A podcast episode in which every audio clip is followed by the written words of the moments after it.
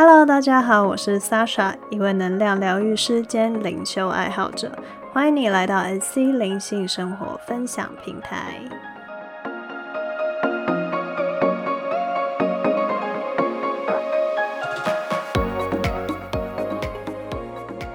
好的，那我们今天来到了第十八集，关于冥想的时候会遇到的各类问题。那从我咨询带冥想以来，其实我很常收到关于冥想的问题，其中最多的是关于我们的身体的，像是有很多人会反映说，在练习冥想的时候，他的身体会旋转，或是他会感觉热热的，或者是他觉得头会晕等等的。那另外一个很常收到关于冥想的提问，就是担心或者说害怕在冥想的时候会碰到灵体或者是不好的存有。那前阵子我在 Instagram 上有跟大家搜集了关于对冥想的提问，那今天这边就来整理成一集回复大家。那在这集开始前，我想先请对于冥想有问题的人，可以先将 Podcast 第二集再重听一遍。在第二集，我有讲到冥想是什么，还有在冥想的过程中可能可以体验到的感觉以及感受。那基本上关于冥想的大方向，第二集都是有说明到的，所以大家可以先听听看该集的内容，然后再重新想想看自己想要问的提问。那另外一点，我想强调的是，关于冥想，今天这集我会分享的是我个人的心得、想法还有经验，所以也是提供给大家参考的性质。那当然也很希望会对你有所帮助喽。好的，第一部分，我们先来讲讲冥想的心态，也就是其实我们之前有讨论过的，你为什么会想要冥想呢？那对我来说，冥想之所以会成为我的习惯，甚至现在变成我工作的一部分，最主要的原因是因为我很享受冥想过程中带来的放松感。那如果让我用一句话来形容冥想的话，我会说，冥想是专注于当下，感觉到放松，仅此而已。那我在最一开始练习冥想的时候，其实并没有刻意想要去连接宇宙或者是任何灵体。那后面会感应得到，甚至让我现在会走上疗愈师的道路，算是顺其自然，也有点是出乎我自己预料之外的结果。那我花最多时间练习的，其实是专注于当下这件事。我自己试过蛮多的方法的，譬如说包含听冥想的音乐、范文引导。那我也有去参加过法鼓山的禅修活动。那这些练习的过程都是不停的学习，去专注在自己的呼吸，或者是音乐，或任何其他帮助我聚焦的工具上。然后在过程中去慢慢体验静心的感觉。那在练习冥想的过程，有很多人会反映身体出现各类的状况，包含觉得头会晕、身体麻麻热热的，或者是旋转之类的。这边也想跟大家厘清的一点，就是其实我们每一个人都是不一样的，包含我们的身体状况、想法、信念系统、频率，还有对能量的反应，其实都会不太一样。所以，即便我们在尝试做同一件事情，也就是冥想这件事，非常可能我们的体验也都会是不一样的。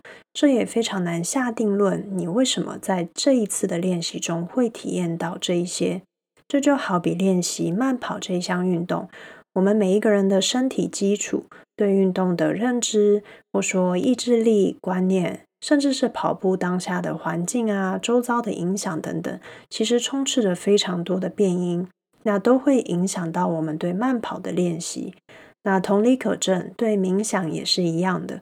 特别是冥想这一个活动，它是静下来的，所以在过程中，你很容易会放大我们内在的状态，不论是你的身体状况，或是你的内在频率，都会让你的感受增强。那你会感受到什么？当然也会随着你的情况而有所不同。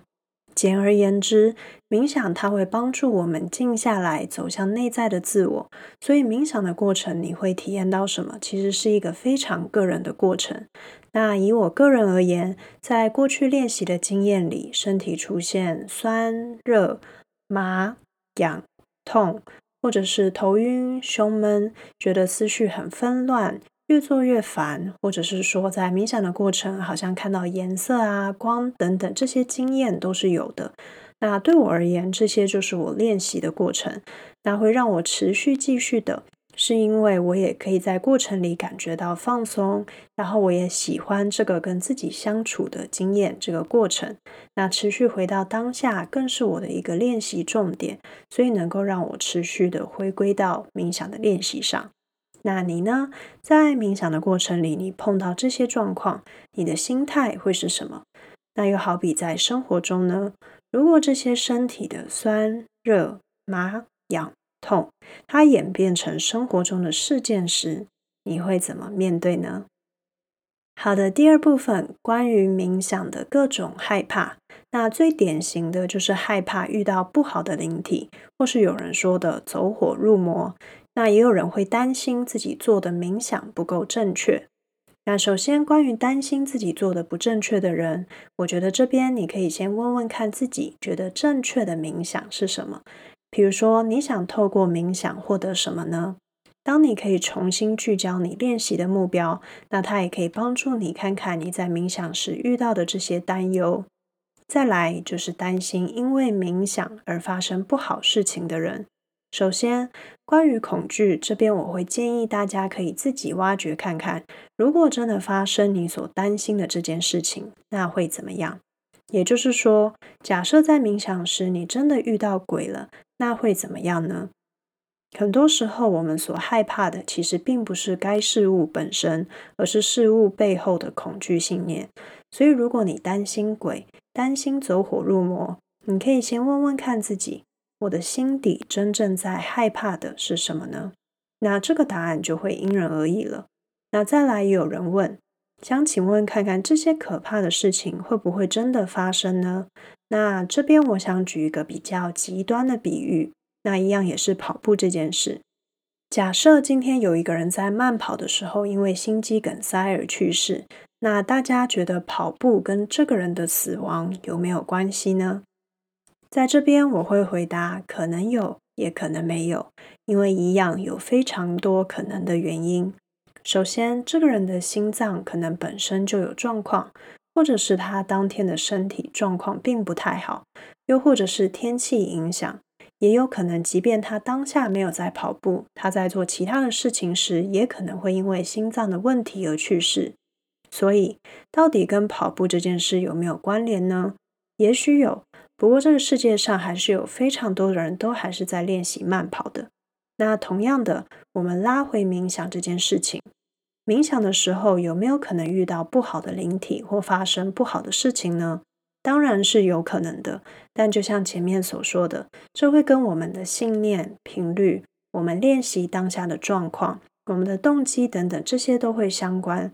那这世界上也还是有非常多的人都在练习冥想，也并没有着魔，所以重点其实是在我们，而不是在冥想。